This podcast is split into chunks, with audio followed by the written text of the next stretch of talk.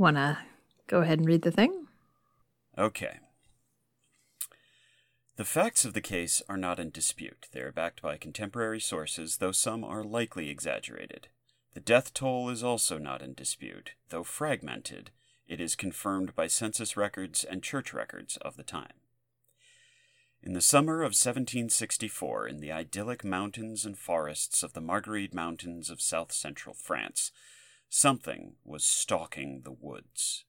Tales of a giant beast, one that stood as tall as a donkey, as a cow, as a horse, swept the countryside.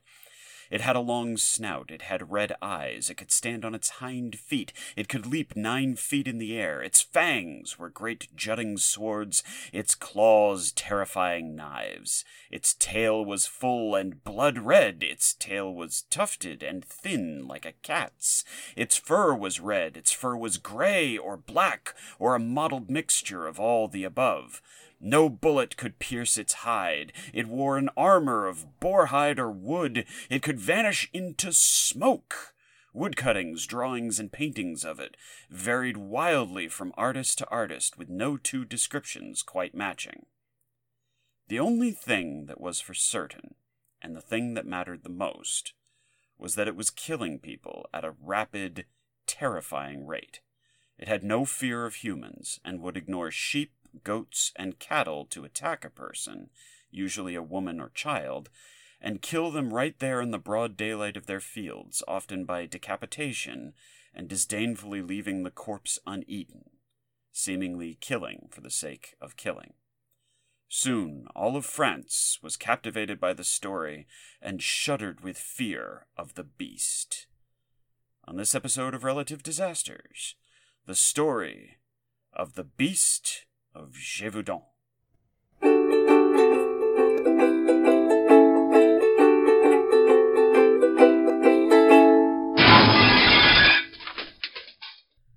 That's some uh, horror movie level rhetoric there, Greg. Nice job. Oh yeah, I'm I'm bringing it, bringing the fire. Welcome to Relative Disasters, the show where my sister and I manage our existential dread by talking about terrible and interesting historical events as well as their context, implications, and any related sidebars we feel like discussing. I'm Greg, head of tracking and identification for the Relative Disasters Wildlife Preservation Group. And I'm his sister Ella, chief arquebus maintenance engineer for Relative Disasters Ceremonial Armoring Company. I love that ceremonial armory. It's surprisingly uh, lucrative. I was going to say, yeah, you guys must be very busy these days. Uh, so first I need to clear up something because I have been, uh, I love this story. Mm-hmm. And I have been researching this story for literal years, and I have been mispronouncing this region of France uh, my entire adult life, at least as long as I've known about this story. I have been calling this Gevauden because, you know, my bad. Because you're Um, an American and you don't speak French. I, I uh, see. The problem is, I, I speak enough French to know how shameful that mispronunciation is. so, uh, The real relative My bad. disaster. the real relative disaster is the fact that all of my years of taking French in school has paid off to me saying Gewalden like it was an Austrian, wow. uh, whereas it should be pronounced Gévaudan. So, Je suis uh, désolé. oh my god, ouch. no, it'd be uh, Je suis uh, des Solis, right? So, anyway, to all of our listeners out there in French, Je suis très désolé. Today we will be talking about Gévaudan. Lovely. So, uh, the region of Gévaudan Mhm. is rocky and hilly and made up of deep forests, which makes it very spooky. Uh, it's also very hard to track and very hard to hunt one specific animal. Mm, what animal is Uh, that? These, well, we don't know. We're getting there. I was Um, trying to get you to skip ahead. Sorry. Spoiler alert. Uh, the attacks of the Beast of Gévaudan Mhm. took place over a 50 mile range. Hmm. So imagine 50 miles and it's all woods and hills. Have fun. Um, with lots of like weird rock formations and little lakes and stuff. The the place apparently used to be um, I can't get into the geological history. Anyway, Is it volcanoes? it was, yes. Um, in the Second World War, Mhm. many French resistance troops, the Maquis uh, and saboteurs, hid in these same uh, the same region, and legions of Nazis couldn't find them. Hmm. Uh, so that should be a good inv- indication of why it's really hard to hunt down one specific animal. It sounds a little cavey to me. it's actually not cavey, but it's very rocky outcroppy. So it's it's like rocks and forest, and that's it. Yeah, Okay. yeah, yeah, yeah, pretty much. Okay. Rocks, forests, nice rolling hills. It's gorgeous to Mm. look at, but I cannot imagine what one trying to find one wild animal, no matter how big it is, Mm-hmm. in that place would be, and two, I can't imagine being stalked by said wild animal in Mm. that place. So, yeah. Okay, so in the early summer of 1764, Mhm. a 14 year old girl named Jeanne Boulet was killed by an assumed wolf attack. At this time of human development in general, uh, the European wolf was still a danger to the people occupying its habitat and hunting grounds. Mhm. This was something I did not know before doing the research for this. So, rough estimate how many people do you think died of wolf attacks in the 1700s Where? in, in Europe? Uh, Just ballpark. 25? 25 people? yeah. Is that wrong? Yeah. Tens of thousands. No kidding. Oh, yeah. In the 1700s, anywhere from 70 to 90,000 people died of wolf attacks. Okay, see, my metric for wolf attacks is the United States, where And the North American wolf. zero people have died in the past Yeah. hundred yeah. years from wolf attacks. No. Uh, it's more than zero, but not much more than zero. I think the margin of error puts it at zero. It's but under 25. It certainly is. And uh, that was not the case in Europe in the 1700s because um, wolf attacks in rural areas were basically just a fact of life. This is the same wolf, though, right? No, this is the Eurasian wolf. The North American timber wolf is divergent enough Mhm. to, to have developed, um, and of course its terrain is different. Right. So it's developed different hunting patterns and different ways of doing things. The Eurasian wolf, especially at this time, had no fear of human beings uh, because their livestock was a major source of predation. Hmm. Right? Okay. However, uh, the previous few years in this region had seen a pretty bad confluence of events. We had a very harsh drought Mhm. and a particularly virulent livestock sickness uh, that devastated previously well off herds, and their human caretakers were not in much better condition.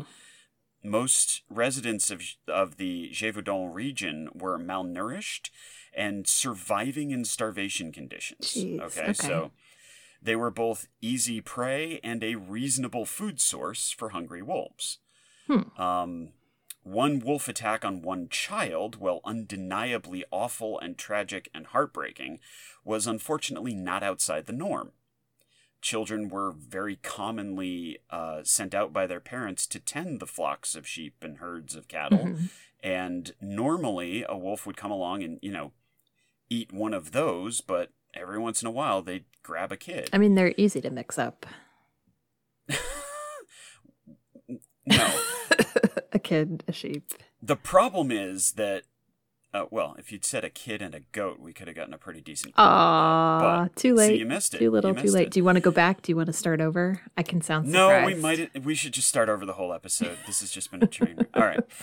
Uh, but the problem is that, that the attacks continued Mhm. and seemed to accelerate. Oh, that's not good. And and there was a level of really what can only be described as viciousness Mhm. in these attacks. This was not a wolf grabs a kid and runs off and, you know, has a dinner that lasts them a couple days. Mhm. These attacks were people getting their throats torn out Mhm. or their heads ripped or bitten off Mhm. and not really eaten, So, okay. as well as their flocks and herds. so this is like a So, problem animal. This seems like a problem animal. Okay. Yeah. Anyone who was alone tending their flocks or herds was a target and was in grave danger, especially if they were uh, a woman or a girl. The, for whatever reason, young women and uh, girls were disproportionately targeted Hmm. by the beast. Um, due to the savagery of these attacks, people began to refer to their perpetrator as the Beast of Gévaudan. So nobody's gotten a look Uh, at it yet? It's just like a generic beast. Nobody's gotten a look at it and survived. Oh, yet. okay. Yeah, lots of people have seen it for a couple seconds. Sure. Um, during the year of 1764, as many as a hundred people were killed by the beast, Wow. uh, which was which was now possibly a pair of beasts. okay. So again, these numbers are hard to really track because for one thing, you have ongoing wolf issues, which you know may have been credited to the beast and were not. Mhm. You also have um, conflicting accounts of how many people were killed. Some figures put it at like 25, some figures are like Thank you. 500. So it's really hard. Uh, no, for that one animal in that one year. Oh, Oh. gotcha. So my I was feeling like my number wasn't that Still far not off. but- yep. Okay. Um, so people were scared. Mhm. and uh, that not, that was not helped by the local church authority, the Bishop of Mende. Yeah, this has Satan written all over it.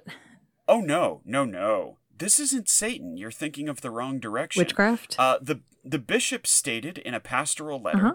that the beast was a punishment from God, oh, okay. Yeah, there's really For- only two directions you can go specifically with a for the beast. loose for the loose morals of girls and women. There it is. That's why he's attacking the girls That's and women. Okay. So Yep, he's more of an obviously. avenging spirit than a. According to this bishop, yes, this is the price we pay for, you know, having female reproductive organs is to get eaten by a wolf, and it's our own fault, and we should be ashamed of ourselves. Now, does he get eaten by the wolf? I wish I could tell you that he did, Yeah. but he didn't. Okay. He's he's he's a he's a very well off person living inside of a very well off place. He's not going to get eaten. Bummer. Um, Okay. I know. Also of importance Mhm. is the political situation of France. Yeah, give me some politics. So France had just finished up the Seven Years' War, Mhm. and uh, to put it bluntly, they'd taken a big L. Mhm. Um, things had not gone spectacularly well for Louis XV.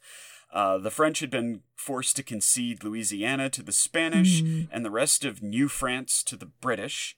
Um, New France, of course, would become the British colonies in Canada and bits of everything. And, you know, it, it, it wasn't great. They got to hang on to their sugar plantations, worked almost entirely by enslaved people in the Caribbean Mhm.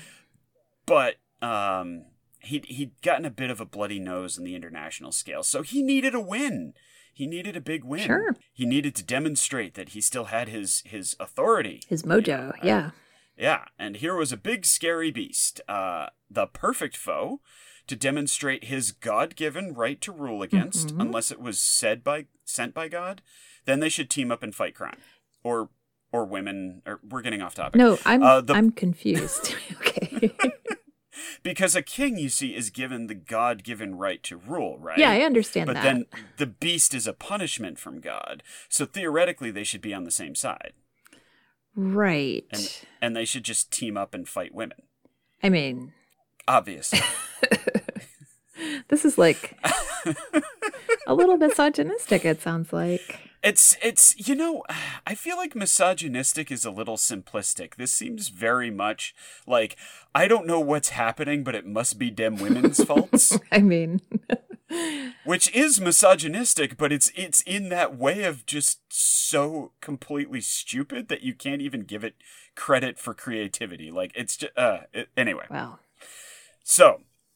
Uh, the public of France was inflamed by lurid tales of the beast murdering innocent young girls and Mhm. tearing women to shreds in broad daylight, especially the fact that it was unafraid of guns, dogs, or humans. Oh, okay. And uh, La Gazette de France, the first weekly newspaper of France, absolutely ran with this story, publishing over a hundred articles on it in the first year. Yeah. I Uh, mean, we talk about journalism a lot on this show. And uh, Yeah. I feel like most of the disasters that we talk about, some newspaper has been like, boys, this is how we're going to get rich. This is where we plant our flag, Yep. people. Uh, the beast also became a political symbol to Britain and the North American colonies. Really? Uh, as a symbol of showing how weak Louis was. He couldn't even kill a single wild animal. Oh boy. Okay. So, not great. I mean, Um, you know, it was not great, especially if they were thinking of the local wolves when they said that. yeah, probably. The ones who eat mice and are the size of dogs. So, in January of 1765, Mhm. a teenaged boy named Jacques Portefeuille was walking through the woods with seven friends when the beast attacked them, taking one of the children away to eat. Oh no. The kids stuck together and managed to rescue their friend and drive off the beast, and they all survived. That's the buddy system So at work now- right there. It is, yes. This is why we buddy This up. This is why we buddy Um, up on every field trip. So, so now Louis the Fifteenth had his hero and his moment. Mhm. So he awarded a princely size of sum of money to the kids, and a fully paid education to Portefeuille, nice. which is right. that's that's pretty Um, good. Louis the Fifteenth then issued a royal decree hmm that put a reward of about a full year's salary for killing the beast, Hmm. and hunters jumped at the call. Sure. So first up was the the the army of France ha- had to take their shot, and uh, that would be the Clermont-Pont Dragoons, led by Captain Jean Baptiste Duhamel. So Duhamel had trouble from the outset. Again, the area was difficult to navigate, and help from the locals was limited by the fact that these were starving, malnourished people. Mm. Uh, in his writings, he noted that the locals kept passing out as they were searching. Oh jeez. So yeah, not great. Um, he did come up with some uh, cunning ideas. Mhm. He had some of his people put on dresses because uh, the logic was that the beast seemed to target women and girls. So put on a dress, lure it out, shoot it. Not gonna lie, I like the creativity. The execution It's- needs a little a little It's a little Looney Tunes, but, but, uh, it would have been amazing if it had worked. Unfortunately, it didn't. okay. Um, and Duhamel led military organized hunts. So what he did is basically spread his men and volunteers out in a systematic, almost like a grid pattern search, Mhm. right? And uh, to Duhamel as well, this was a way to sort of reclaim the honor of the French military after the Seven Years' War. Sure. Like, We want to have a feel good moment here. yeah, we want to have a win after after a real bad moment. We want to have our rocky moment. Exactly. We want to get back up off the mat. After several sightings Mhm. and fleshing out the beast, in fact, Duhamel, uh, in his writings, is the first one to launch the theory that the beast could have been a hybrid of some kind. He declared that uh, one of its parents had to have been a lion, and he had no idea what the other parent could have been. That's almost Uh, scarier than Yeah, the lion part uh, is scary, but the unknown other part is also very exactly, scary. exactly. Okay. Uh, but no matter what they tried and how thoroughly they searched, uh, they could not find and kill the beast. So, Louis XV next sent in the wolf hunting Denevals, Jean Charles Marc Antoine, and his son Jean Francois. Oh, we got the whole family. Oh, just, just, uh, no, it's just two people. Oh, okay. It's a, it's a lot of That's names a for lot just two of people. names for two people. Um, the the it's it's Jean the older and Jean the younger, uh, the Denevals. So they brought bloodhounds. sure. and uh, Duhamel, Captain Duhamel, had to call off his attempt since uh, the Denevals were hunting with more traditional wolf hunting methods, tracking and stealth, Mhm. not the systematic searching, and you can't do both at once. So Duhamel's people were, you know, uh, ushered off, With their dresses. and yep. Uh, uh, over the next four months, the Denevals killed a bunch of wolves, but none that fit the description of the beast. now, what exactly were they looking for? They were looking for a very, very large wolf. Okay. So they were killing like wolves and then going up to them and being like, oh no, it's a medium sized wolf. No, this one, this one can't be. This one is sensibly sized. uh, Okay. this can't possibly be the beast. Things went badly for them. Uh, during a popular fair, hmm um, the beast attacked three people in the same day. Ooh. while they were supposed to be, you know, out there killing it and uh you know, That's not a That- good look. You're just out there like slaughtering the local wildlife and then and then the beast is then, out there yeah, at the fair shows eating up. Yep, children. basically doing the same. yeah, Yes. that's not a good Uh, look. so Louis the Fifteenth, uh, basically uh, revoked his his royal uh, um, approval of the Denevals, and he's They lost their hunting license. they didn't lose their hunting license, but they sure lost uh, his confidence in them. Oh, that's not good. Louis then sent his own personal royal gun bearer. Okay. This was the man named Francois Antoine. So, um, confusingly enough, his son is also Antoine. okay. Francois Antoine was an excellent hunter, and they worked alongside the Deneval for a little while, hmm but then they uh, they removed them, and uh, and Antoine had complete control of the hunt. Basically, Deneval and his son lived out the rest of their lives in mockery uh, for failing to kill the right wolf and letting the real one, you know, eat a bunch of people on their watch. I gotta tell you, Greg, this sounds like the worst group project ever. It really does sound kind of like, you know, somebody started it and then they couldn't finish it, and then the next person comes along and has no idea where they were, hmm so they have to start over. And anyway, uh, so Antoine starts looking through the forest, basically using the same methods that the Denevals had, but uh, hoping that he had a little more mojo on his side. Right. So he discovered two sets of tracks at the site of the latest attack. Mhm. This is in July of 1765. Okay. So we're about a year into these killings, and again, about a hundred people, or forty, you know, depending on which records you can follow, Right. uh, have already been killed, Okay. and and hundreds more attacked. Right. Okay. He makes some observations about how the uh, Gévaudan beast seems to be moving hmm and what it seems to be eating and how it seems to be attacking and all this other stuff. And Antoine really, uh, you know, he pointed out how bad the terrain was to try to find something like Great. this. Uh, he's he's not at all surprised that neither the Denevals nor Captain Duhamel had any luck. hmm He's, you know, the phrase "needle in a haystack" wasn't really in in use at the time, but like this was this could have been a great way to coin it. Sure. Um, so while he's looking for the uh, for the beast, Mhm. we have our second hero. Okay. All right. So our first hero is is the young Mister Portefeuille, who you know protected his his friends and rescued Right. one of them from the jaws of the beast. All right. That's that's a pretty good move for a Right. for a thirteen year old. So in August, Marie Jean Vallée was walking from her home to a nearby farm. hmm with her younger sister when she heard a noise behind her, turned, and basically came face to face with the Oh, beast. no. It had probably been stalking them for some time, Mhm. and it had been waiting for them to cross a bridge where they would have no means of escape from it. Now, uh, since the women of Gévaudan were no fools, most of the young women were carrying some form of defense with them. Sure. Valet's was a homemade spear, which in some accounts had a bayonet on the end of it, Yeah, and it by did. other accounts was little more than a sharpened wooden stick. But at any rate, I like the bayonet. as the beast leaped for her, Mhm. Uh, she stood her ground and drove the spear into its chest.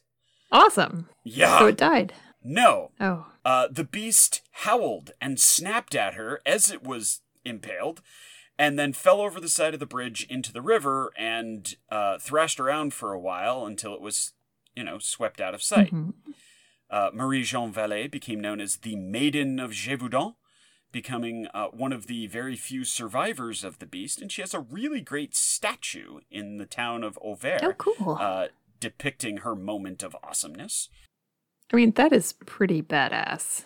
Oh, it's incredibly cool. And uh, Antoine requested that uh, she be given a monetary reward for it. Uh, he is, in fact, the one who uh, gave her the title of Maid of Gévaudan, comparing her to Joan of Arc. So, you know. Did she get a free education? Is my question. Uh, no, because remember, you can't give women education. Oh, right, it's right. bad for We them. get ideas. It's bad for them. Yep, yep. Yep. Okay. Yep. Uh, but uh, she did get she did get some cash out of Okay, deal. So well, mean, that's not know, bad. That's not that. It's not that. And a statue. Uh, however, Antoine was not sure that the beast had been wounded enough to kill it, so he stuck around. she stabbed it with a bayonet and knocked it over the side of a bridge. How is it not Yep. dead? It's an Uh, animal. Isn't. Okay. A lot of people did think that she had killed it. There was a big party on the 19th of August. Her, her encounter with it was in the 11th of Mhm. August. And then a few days later, another young woman was attacked, and the attacks started to pick up in frequency. Oh, geez. She just made it mad. In the span of about 10 days, it attacked nine times Uh, uh, killing two and injuring four. Antoine was about to give up hope hmm because nothing he was doing worked, and there obviously weren't enough of these awesome young women walking around with spears to fight back. So he was going to quit when a new contingency of huntsmen and dogs showed up as reinforcements, and he decided to give the old college try again. In mid to late September, one of his huntsmen spotted a large wolf Mhm. in Saint Julien des Chats, where uh, there was another large wolf, probably a she wolf, and her whelps. okay. They moved in, and uh, the entire wolf pack was located in the Pommier Woods, north of the actual abbey of Deschamps Mhm. And uh, they basically surrounded the forest, moved into the trees, set up the hounds, and the wolf ran right at Antoine himself. Now, he had loaded his musket. Oh, with what was crap. We're still in the musket days, aren't we? yeah, but he had loaded his musket Mhm. with what was called wolf shot. Now, wolf Okay. shot is nasty. It is about five charges of powder, Uh huh. a musket ball, hmm and 30 to 40 pieces of just kinda shrapnel. Okay. So this is more this is less of like a musket shot than almost like a blunderbuss, like just shove a bunch of stuff down the barrel and set it off. The key is to function almost like a grenade, Okay. where no matter what it hits and how it hits you, it's gonna hurt. Right. So he shot the wolf from about 50 yards away, uh, where the recoil from the musket itself, because it was so overloaded, Mhm. nearly knocked him down. Mhm. Um, and the wolf fell, Okay. right? Uh, he could see from his distance, Antoine could see, that the musket ball had gone right through its right eye. Cool. So uh, he turns around to uh, send up the call, and the wolf gets back on its feet. No. And comes at him. and then one of the other gamekeepers fired a shot into its side. Mhm. So the wolf turns, heads back for the woods, gets shot again, and drops. This time it doesn't get back up. So they got it. This is a big, big wolf. How do we know that? They call it Le Loup de Chaz. Uh, it is six feet long, What? three feet tall, and weighed in at 140 pounds. okay. That's So- definitely an XL wolf, but that's not the size Yeah. of a pony. No, it's not. But Antoine wanted to confirm that this was the beast. Sure. So, uh, he took it in for a necropsy, and the necropsy turned up uh, a couple of bad things and a couple of good things. So, the bad things were no human remains in the wolf. Okay. So, if the wolf had been eating people, they'd already passed through. The good news was that none other than the maiden of Gévaudan, hmm Marie Jean Vallée, basically saw the wolf and said, Yeah, that looks a lot like the wolf that attacked me. Did it have a wound from her? It did not have the corresponding stab Hmm. mark, but uh, so this is close enough, right? This is close enough. This has to be it. So Antoine uh, arranges to have it embalmed. As you do. Yep, like you do, and displayed before the king because this has become a matter of honor. All right. Sure. So, you know, the king's honor is at stake here. This has to have been the beast. Look, we killed it. We got it. And Francois Antoine was the uh he was the hero of the day. Sure. Did he get a parade? Uh he got like a royal passage basically. Awesome. Um the body was sent to Versailles. It was stuffed and presented to the king. However, Antoine had some lingering doubts. Oh. He was worried, so he stayed behind for a little while. Again, it's an XL wolf. It's not. It's not the pony-sized one they were looking for. It also doesn't have the coloring or the weird tail things that have been advertised. I mean, the or coloring and the tails and the other and the stuff you mentioned. oversized mouth and all that other stuff. It's like, Mhm. yeah, it's maybe not. It seems like it's going to be hard to pin this down. Like that's not a very good description. No, and and they're conflicting descriptions. Uh, so Antoine, uh, uh, he he- he hangs he hangs out for a while, trying to track down the beast of Chazes's mate. right? Oh, remember, this is a right, yeah. Pair, and they have pups. And they have pups. Yeah, you want to take care of that. And they have pups because they're now they're going to be So, mad. Uh, they found they found them um about ten days later, Okay. and they hunted them deep into October. hmm and um, they uh, they shot one of the wolves, but they believed it was one of the cubs, Hmm. Uh, even though it was full sized, and uh, and that cub did escape, but they kind of let it go, feeling like that's a mortal wound in most wolves. Have we learned nothing? Nothing from horror movies. Nothing. I was just going to say the beginning of this story. So they shot the. They did find and shoot the she wolf, Mhm. but she escaped. And then Probably a mortal wound, though. It's fine. Yeah, it's fine. Now, these this continued hunting had kept uh, the so-called beast's mate and its progeny hmm uh, from attacking more people. They had killed nothing but sheep over the last couple of weeks. Okay.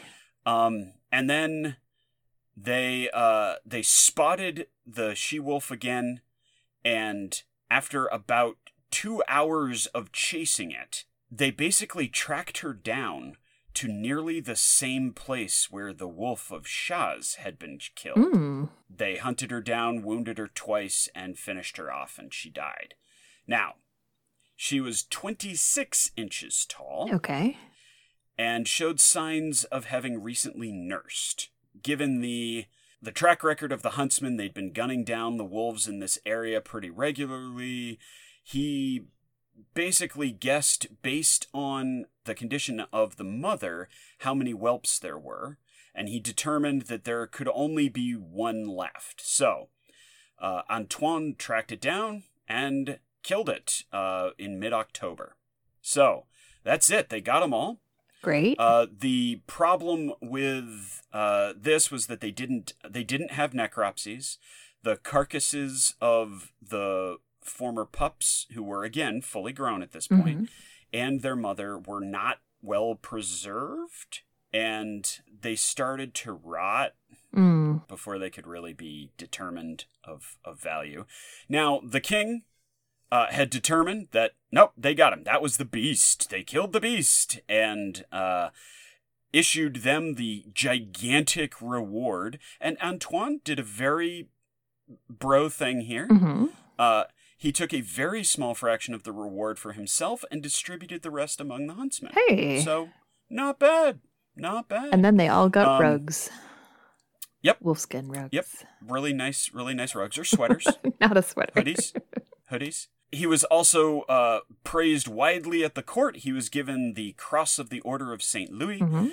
a pension which was pretty nice and he was granted the right to add the image of the beast to his personal coat of arms Nice. so that's pretty great Yeah. right you gotta you gotta feel like antoine is the hero of the day Uh oh. well and the attack stopped so Oh, okay. That was my next Yeah. question. yeah no the attack stopped everything was fine Awesome. until december Oh. when uh, a shepherdess of 11 years old was dragged off into the woods and killed. I have to say, I really hate that this beast is targeting. it's targeting children. kids and girls. Yeah, that's the thing. A little confluence of events again, just like a, a, a strange rise had given to the uh, the first part of the story. The second part of the story here has another problem. Uh, this shepherdess, this little girl, was killed in the same way. She was killed very brutally, and the body was just left. hmm So not eaten, just left. Yeah, just ripped, ripped apart Oh, and poor left. baby. However, the beast had already been killed. Yeah, I mean So that's a problem. for for Louis the Fifteenth. Case was closed, and his only son, Louis, hmm uh, the Dauphin of France, had just passed away as well. Mm, so he's distracted. So he's he's distraught, and even the newspapers stopped carrying news about the attacks in Gévaudan. hmm So the people of Gévaudan were sort of left to themselves. And here we come up with our third hunter. The killings continued hmm and continued all through the winter and then into the summer when we meet Jean Chastel. Okay. Okay. So this guy is a complicated story. How so? Jean Jean Chastel was a man who lived in Gévaudan. He was a farmer, hmm uh, and he and his son were uh, trying to hunt down the beast because they'd known lots of people who had been killed by it. Sure. So a local nobleman, the uh, Marquis d'Apcher, uh, organized a hunt in June. Jean Chastel is a problematic hero Mm. because you see the pieces don't fit very well. He was a drunk, he was a farmer, he was not educated, he was reportedly not super holy, Mm. didn't didn't go to church every day kind of guy. Oh yeah, you can't kill wolves without. Yeah, no, you, your you need to you need to be a, a holy person to do that. And also, he had been thrown in jail uh, when Francois Antoine was, you know, he when when he was doing his hunts. hmm Uh, the two of them were very aggressive towards Antoine's gamekeepers. hmm And while Jean and his son, uh, Jean Antoine, fittingly enough, were thrown in jail, the beast attacks kind of stopped. And then when they came out of jail, the beast attacks picked back up again. Were they the beast? Well, we'll get to the theories. I'm so confused. But anyway. but anyway, uh, so it all comes down to the 19th of June, 1767. okay. where at on the slopes of Mont Mouchet, which is a gorgeous mountain, by the way, the pictures of it are just I mean like think think European medieval looking gorgeous mountain and and that's what it looks like. Okay. Apparently what winds up happening is the beast just sort of lopes out of the undergrowth. Mm. Jean Chastel sees it, raises his rifle, well, raises his musket, and fires. And the beast dies. Hmm. Now, he and his son are the only witnesses to this. But then they call in the hunting parties, obviously, and the hunting parties come along and they're like, "Oh my God, you found it!"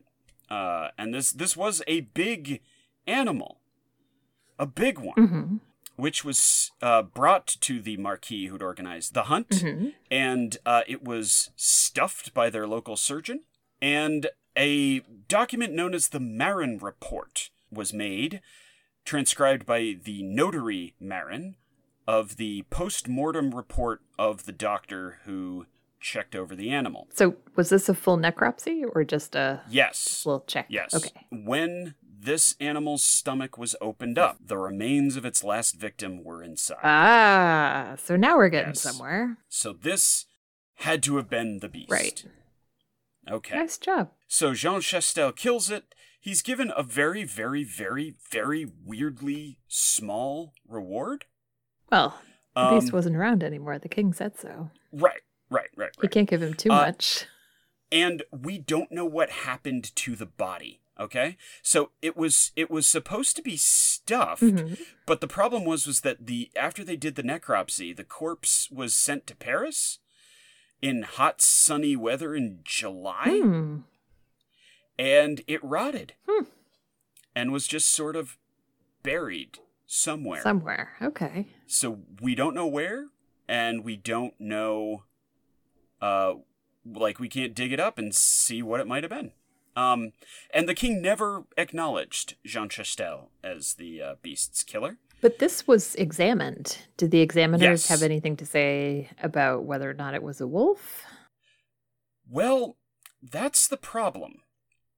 Um, the notes of the necropsy hmm are extremely detailed. They're really, really good. I feel like this should be in the opening paragraph. Except that they never determine if this particular animal, like, they give all the description you could possibly want of this, Okay. but it doesn't seem like a wolf. Okay? so there we are. Okay. Like, this is it. This is the beast. We can see that this ate somebody, right. and it's dead, and it's sitting right here, and I don't know what the heck it is. Okay. Uh, and now that it's all rotted away and you know buried somewhere, we'll never find it. Did they save uh, the- anything? Did they take samples or anything? Nope. Oh boy. Nothing. Okay. Because remember, it was supposed to be stuffed and displayed. So You can still keep a little bit of the hair if you want to, you know. just a tooth for a souvenir. Please just give us a little DNA so we can figure this out. so that's the the the facts of Gévaudan. So after this, the attacks stop and after that, the attacks stop, and they don't ever That's it. Recur. and they don't pick back up again. There are, of course, other wolf attacks, Right. But nothing to the scale of the beast of Gévaudan. Was this because women started behaving?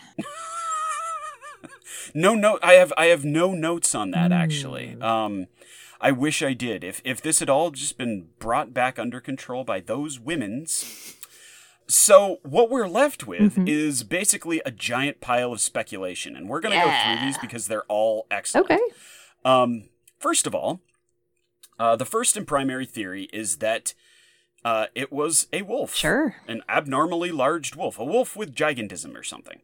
Um, and it seems more and more unlikely the more that you look at the way that the killings were done Mhm. and that final body not matching the description of a wolf. Could it have been a rabid wolf which would attack people unafraid? They don't. Eh, maybe, but a rabid wolf wouldn't live that Yeah, I was gonna say. A rabid wolf would have died. Could it have been a pack of wolves? Again, sure, but Did witnesses say it was more than one wolf? it's almost always referred to singularly. Right. And wolves would take you away and eat you, not murder you, rip your head off, and leave you in the field. That's field. just not wolf behavior. It's just not right. Okay. Exactly. Theory number two hmm uh, is that there were a lot of exotic animal uh, collectors at this time. Really? And both of these next two theories revolve around that. Oh, yeah. The height of nobility in France at the time would collect anything they wanted from, you know, deepest, darkest continents unknown, basically. Okay. Our first uh, potential villain is a hyena. I mean, Now, to be fair, a hyena does fit the description of the mottled colors mhm. and uh, the shape of the head. Right. However, hyenas don't get that big.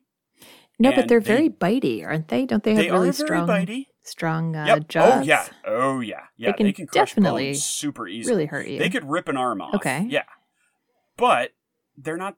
They're not big enough to be the beast. Well, So the next theory, and this one I love. Uh, this was actually published in National Geographic, and this guy has a lot of uh, a lot of stuff to back it up. Okay. Uh, not that I agree with it, but I think it's a fascinating theory. Uh, is that it was a pre-adult lion, a lion. A lion. Okay. which again would have been an escapee from one of these exotic animal collectors. I'm not seeing a lot of lion behavior in this.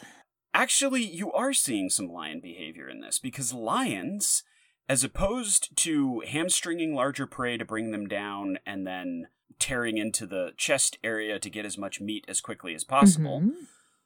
which is wolf behavior, lions close the throat. They tear out your throat or rip off your head, Mhm. and then they eat you at their leisure. Right, but they eat you. They don't just rip your head off and then leave you. It's true, they don't. Uh, and and to be fair, it's not like every single one of these victims were was just murdered and left there. Mhm. Bits and pieces of all of them were certainly eaten. Okay. Um, but and one of the weird things that the, the National Geographic writer, one of the one of the main points of his theory is that some of the human skulls Mhm. were found almost as if they had been polished, Mm. which is a lionish behavior because lions with those coarse tongues will lick until all the flesh is gone from the bone. That's so, so disturbing. It's it's got some merit to it. okay. Um but it's a little out there. Yeah. Uh, however, it's not as out there as our uh, our next couple. I just want to Um, ask you a question. Can lions survive a winter in France? In France, not super well. Neither can hyenas. Not yeah, super well. I'm gonna But, I'm gonna give a thumbs down to but it's not out of the realm of possibility.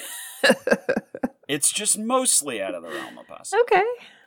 All right, so our next our next uh our next one I love because it fits every single one of the criteria except for one very important one. Okay. and that is a mesonychid. Now, the mesonychids are very large. They have long, elongated heads. Mhm. They can crush bones, rip heads off. It would be nothing to them. They're huge, vicious predators. The only problem with them is that they've been extinct for 23 million years.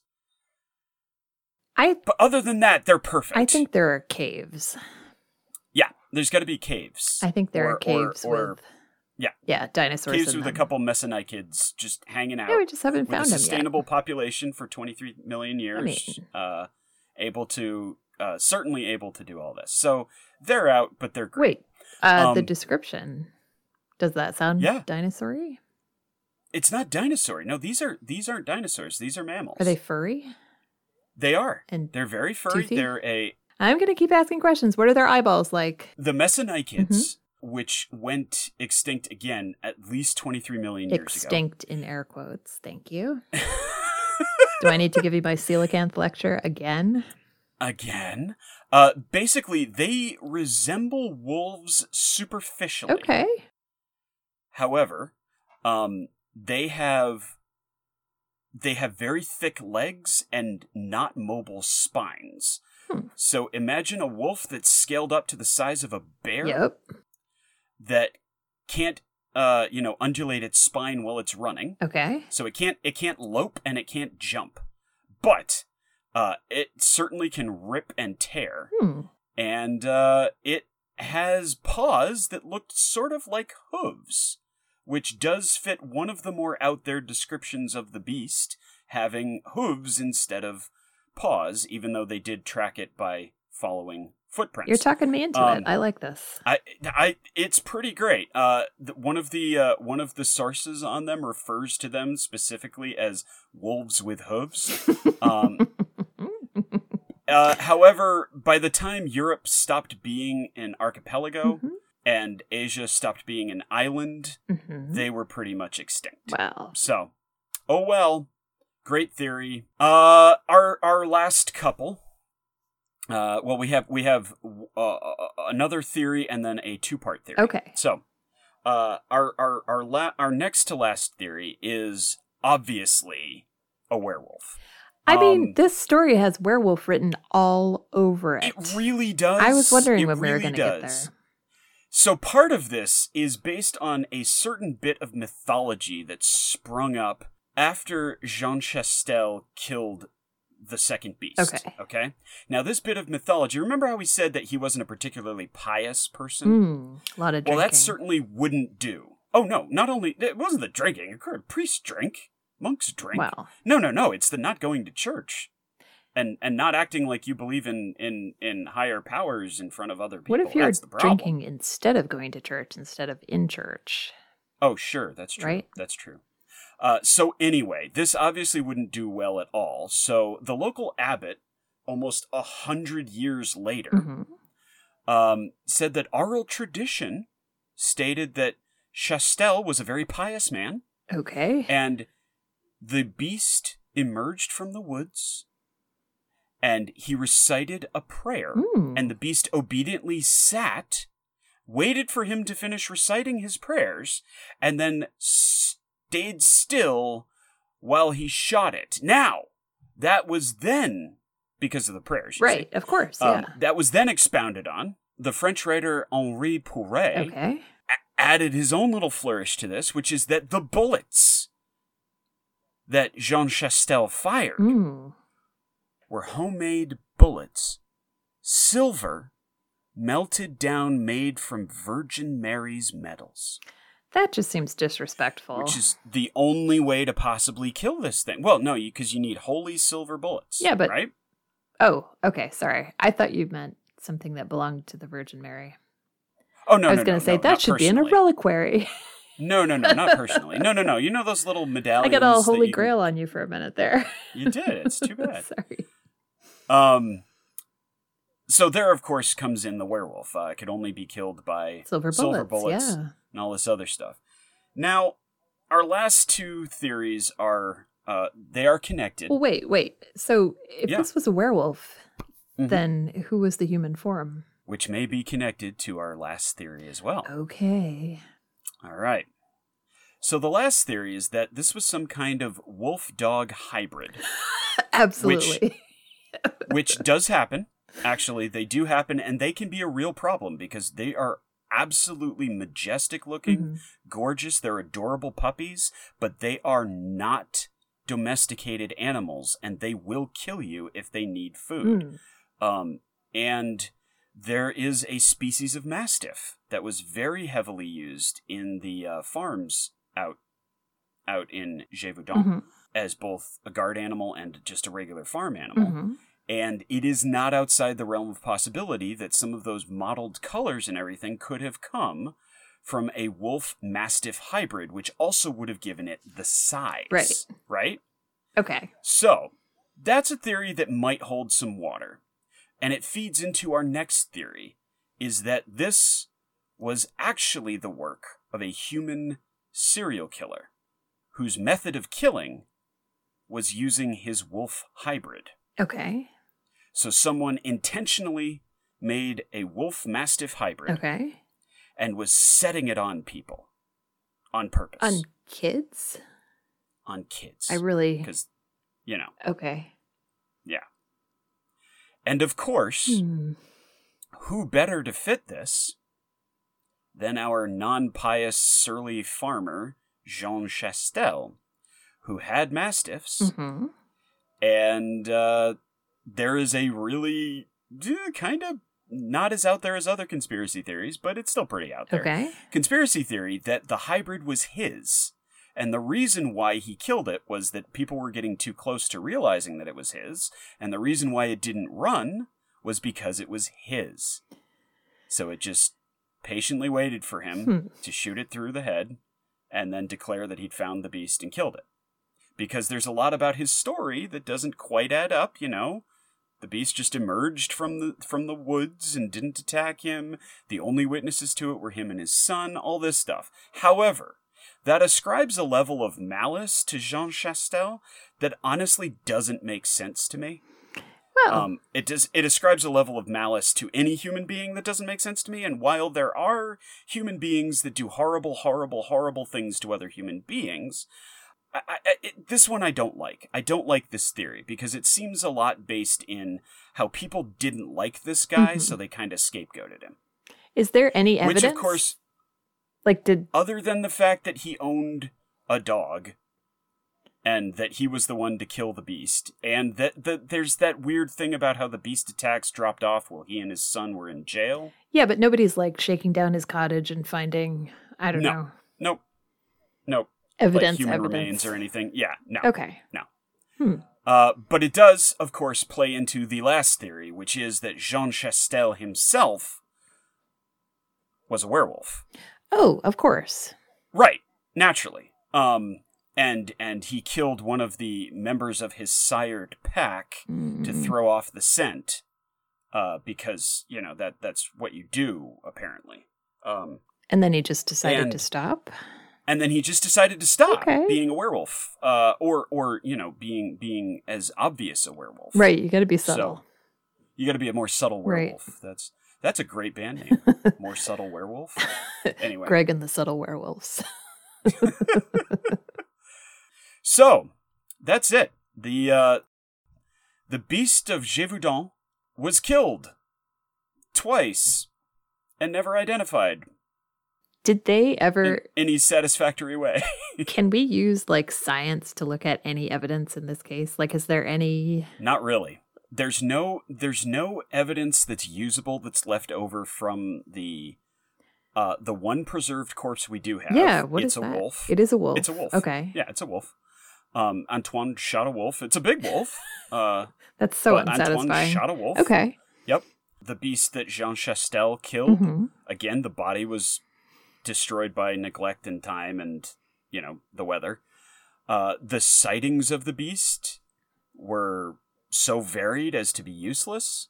The uh, and contradictory. Mhm. And the attacks themselves, apart from having that really weird pattern of not of just attacking people wantonly in broad daylight and not eating them, like they don't really tell us much. So this is one of those sort of prisms where if you want to think that this was a lion, there's enough evidence there to support it. If you want to think that this was a wolf hybrid, there's enough evidence to support it. If you want to think that this was a, a human being dressing up in wolf skins and sicking his wolf hybrid on people, there's evidence to support it because there's such little evidence that you can interpret it Mm.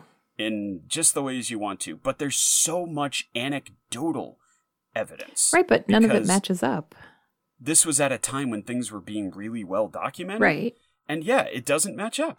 Um, the the Marin necropsy is a bizarre read Mhm. because you're like, well, it sounds like a wolf, except for that and that and and that and that doesn't sound like a wolf, but the rest of it sounds like a wolf. I, I don't know. I I like personally, I like the the theory of that it's a pack of wolves that had suffered some sort of genetic dysfunction and and they just looked like weird wolves Hmm. and and everything else is hysteria. Cuz again, women. Yes, I mean, Right. Yeah. We got to I mean, truly. Yeah, I just if you're going to brand something as punishment from God, you need something to back it up maybe. Just a little no, something. it's just, you know, something, something. it should affect your treatment of the situation, you know? That's that's how logic works. so that's it. That's the story of the Beast de Gévaudan. Very nice. Thank you. It's fun. It's a fun story. And you can see all sorts of statues and all sorts of other cool stuff. The statue of the actual Maiden of Gévaudan Mhm. is awesome looking. It's just a, a, a little girl shoving a spear through a giant wolf. It's pretty great. Nice. Although we gave you slightly exaggerated credentials at the top of the show, we do fact check our stories in an effort to give you the best disaster experience possible. If you'd like to read more about our sources, a complete bibliography is available in our show notes. If we got anything wrong, please let us know. You can do that by emailing us at relative.disasters at gmail.com, or if you'd like to shame us publicly, You know you do. why not use our Instagram at relative.disasters? A little bit of housekeeping before we get to the end. Yes. Thing number one.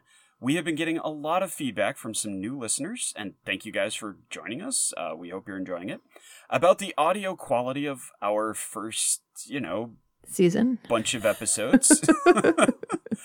if you could be specific with which episodes are driving you nuts because you can't hear one of us or the audio quality is just so bad you can't listen to it, please let us know uh, via email because I am trying to go through our old audio and remaster them.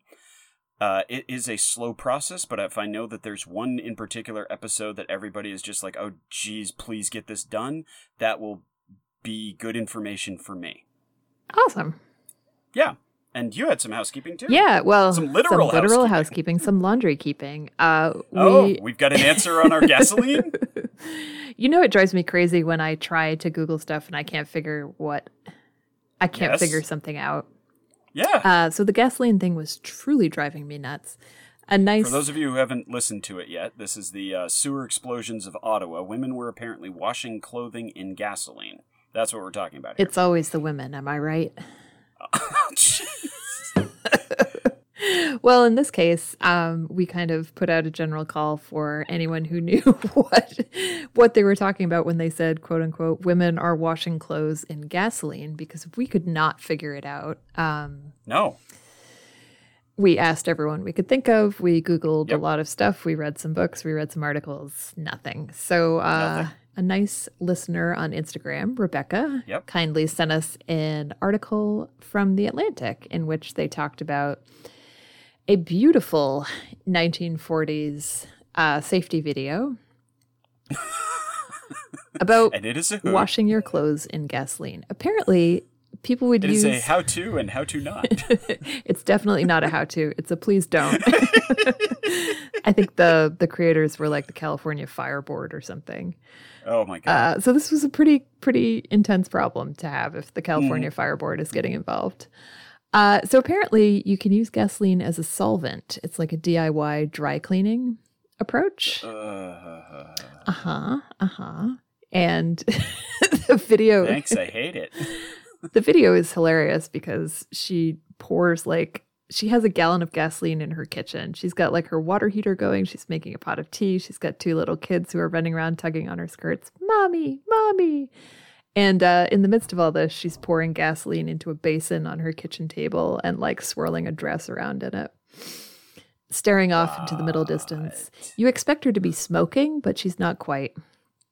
Um, Although that would have been perfect. so the video compares and contrasts what this housewife is doing. You know, she's distracted. She's around open flames. She's got a, a literal bowl of gasoline on her kitchen table. Yep.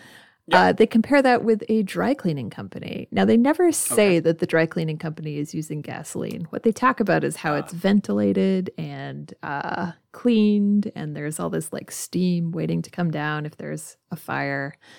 Yep. It's a great video. I recommend it. Um, and now you know. Oh, and the video ends with the woman. Something goes wrong, and the woman is a burn victim, and she's like hanging on to the hospital.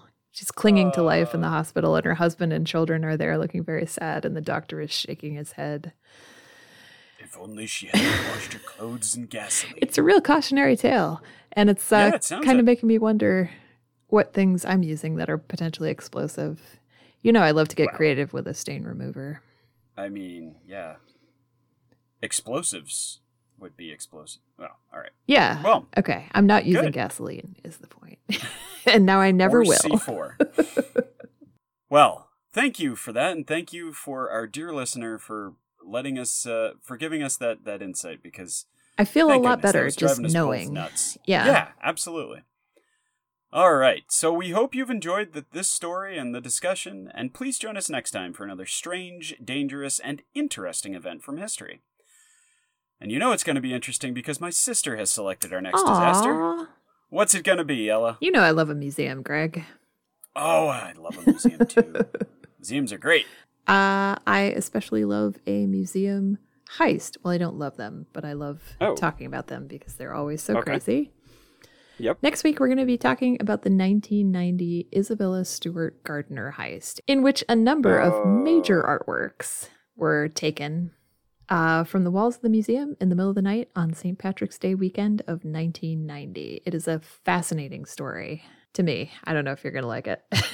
That sounds like an amazing disaster, and I can't wait to talk about it with you.